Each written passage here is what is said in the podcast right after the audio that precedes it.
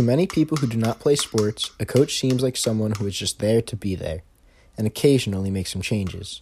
But what many do not know is that beyond what they see, coaches truly have a much larger and more important role and impact. Many players truly looked up to their coaches, whether that be on the field or off the field in other aspects of their lives.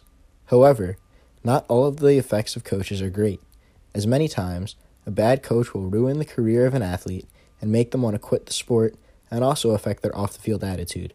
The effects of coaching as a whole go much further than the eye can see.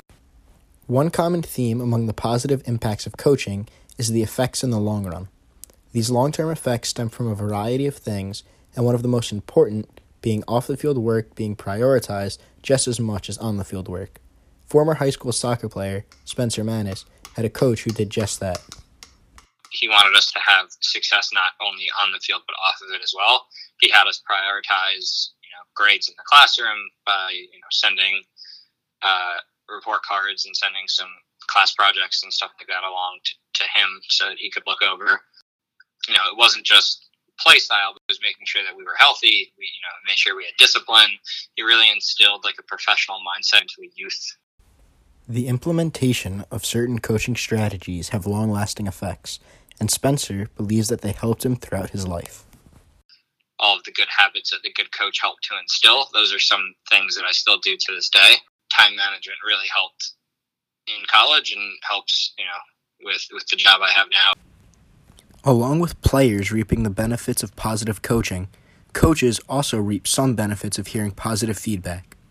Many coaches try their best to do what is best for their players, and Half Hollow Hills East High School soccer coach Tiziano Carconi is one of those coaches.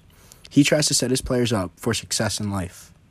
I try to do coaching, help them with, hey, just be who you are, love what you want to love, and continue on your path.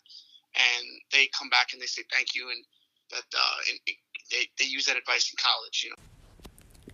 As said by Carconi, the advice he gives to players are used in college and help them succeed in life. But not every coach is like him and many of the other good coaches in the world. Many coaches do not leave such great impacts. Some of them leave kids behind with poor experiences, and in many cases, the kids are stuck with nothing to take out of these experiences. Uh, I didn't have uh, coaches who uh, specifically were trained to be soccer coaches. Uh, I believe that maybe uh, most of them weren't even trained to be coaches. I believe that they had maybe a son or a family member that uh, that they coached, or maybe a friend that got them into, into coaching just to just to do something outside of what they do normally. And um, I think they lacked in, in, in the education part of coaching. So I struggled with some of my coaching in the past. Although most of the negative experiences leave kids struggling, as Carconi said, sometimes a bad experience can lead to a good one. I had more negative uh, feed from coaches, and I think that's why I work so hard to be positive.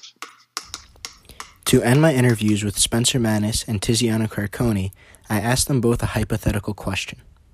The question is would you rather have the kind of coach who disregards the winning aspect of the sport to make sure that the kids have a great time and are set up to succeed in life?